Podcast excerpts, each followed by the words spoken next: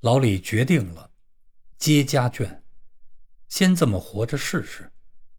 可是始终想不起什么时候下乡去。张大哥每天早晨必定报告一些消息。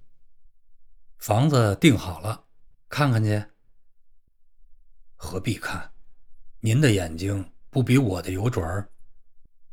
老李把感激的话总说的不受听了。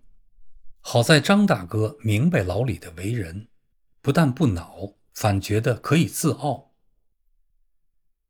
三张桌子，六把椅子，一个榆木擦漆的衣橱，漆皮儿稍微有些不大好看了，暂时可以对付了吧？这是第二天早晨的报告。老李只好点头，表示可以对付。及至张大哥报告到茶壶茶碗也预备齐了，老李觉得非下乡不可了。张大哥给出主意，请了五天假。临走的时候，老李嘱咐张大哥，千万别向同事说这个事儿。张大哥答应了，绝不走漏消息。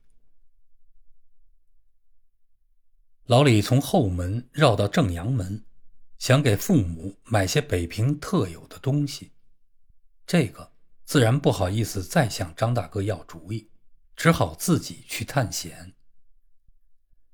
走了一身透汗，什么也没买。